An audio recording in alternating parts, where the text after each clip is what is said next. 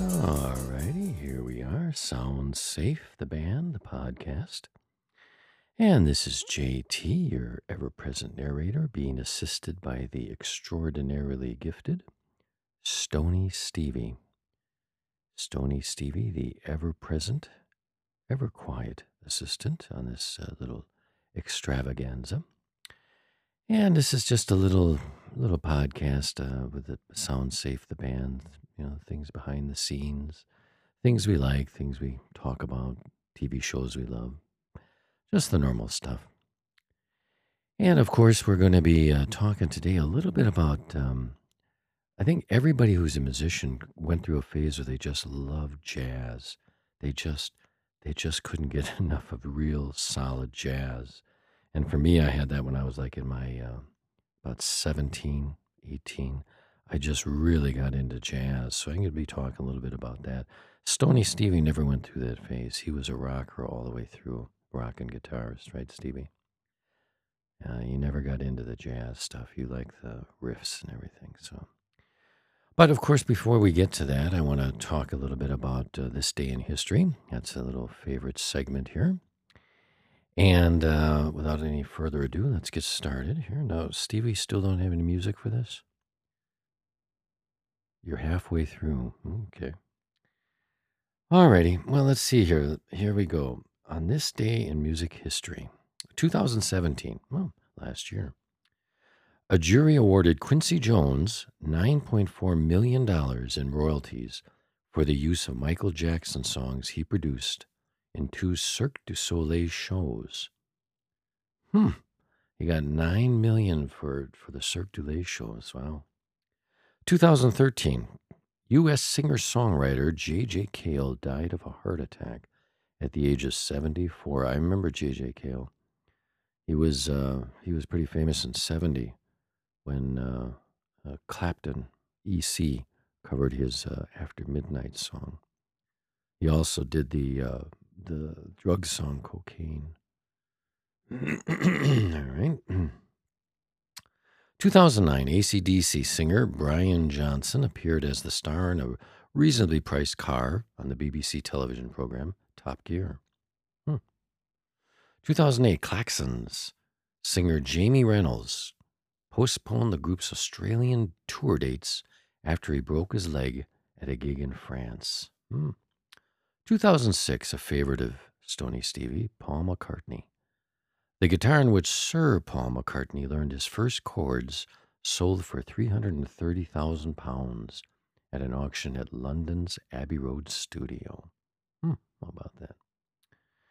Oh, what else we got here? 2006, Michael Jackson. I don't want to do Michael Jackson stuff. Sorry, I don't want to do that.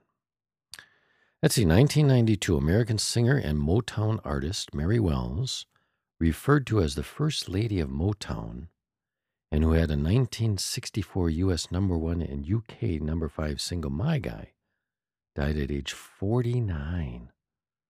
Wow, cancer. Hmm, wow. All righty, so there we go. That's our uh, day in history. And uh, let's just go over to the next segment we like to do. That's the music jokes or musician jokes. And these are the ones where Stevie sees if he can uh, make me laugh. So let's see what we got here. Mm, let's see. No, I think I heard that one. All right, let's see. I think you're you're getting some some secondary ones here. Let's see. Oh, here we go. What do clarinetists use for birth control? What do clarinetists use for birth control? Their personalities. That's pretty good. Mm-hmm. Let's see what else we got here. I think just two today. Oh, let's see. What what do you call a guitar player? No, this would be Stony Stevie's alley. He's a guitarist. What do you call a guitar player without a girlfriend? What do you call a guitar player like Stony Stevie without a girlfriend. Homeless. all righty. Well, that's pretty good. Um, all right. So uh, we were talking about jazz. Every musician seems to go through this real serious phase of jazz. I got it when I was like about 16 or 17. I really love jazz. I like Charles Charles Mingus the bassist and, and composer. Just loved his uh, Goodbye Pork Pie Hat. Um, uh, Eric Dolphy. Uh, I loved Eric Dolphy. He was a multi uh, multi instrumental reedist, best known for bringing the bass clarinet into jazz. Loved Eric Dolphy's albums. And uh, of course, uh, everybody who gets into jazz loves the um, the um, modern jazz quartet, MJQ. They uh, just had the piano, vibes, bass, and percussionist, the drummist. It was really some pretty cool stuff. And it's funny now, though, when you you know have some of those uh, CDs or I stream them every once in a while. It's just uh, it's it's not as much as I remember greatness. It it just it's a lot of showing off, and I guess that's why a lot of normal people with normal lives don't really get it. It's such a small percentage that get into jazz. A lot of it's it's very much about chops and um, and all, however however great they are, like Charlie Parker, he had that song that I learned, Dexterity. It's like a bebop classic. It is really good, and to this day, I, I love hearing it. But it is a lot of show off, and a lot of times you see the jazz players they'll be playing at a concert and do a tremendous solo, and people will clap, and and that's what they're clapping about and uh, I'll be honest, some of the times I I I was just listening for the music. I I like the music, and then they do their solos, and you clap for that. But I was like like like Dave Brubeck with his Take Five. I, I like when it has. I think it's like most people, right? Stony Stevie, you like it if it has a melody. A lot of times that's for jazz, like Chuck Berry said, when it when it loses the melody, he loses interest.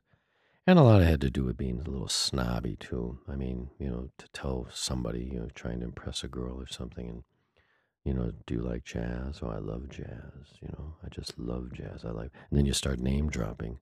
Now, Mingus, do you like Mingus? I love Mingus. You know, but a lot of it is it is really good music. I'm I'm kind of making a little slight of it, but it's really good music. And it if there's people out there that really love jazz, continue loving it because they do need the support. It's like that. Um, one of my favorite phrases that the great Frank Zappa said was that. Uh, jazz is not dead. It just smells funny. And it was very, we did a live concert.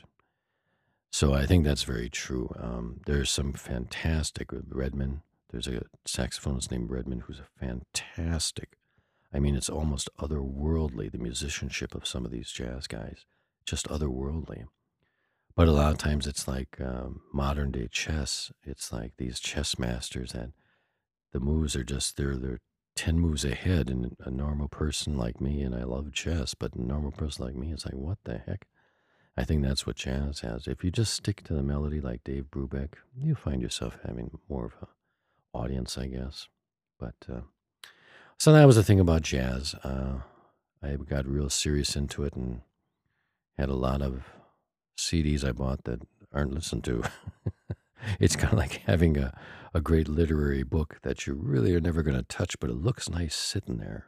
But uh, all righty, and of course uh, we have an upcoming, we couple a couple upcoming releases. Uh, one with Faye, one is like a little, a little um, instrumental that's getting some retail play. So it's retail, and like if you're in a restaurant, it'll be behind you while you eat. So how, how exciting, or a hotel, how exciting is that?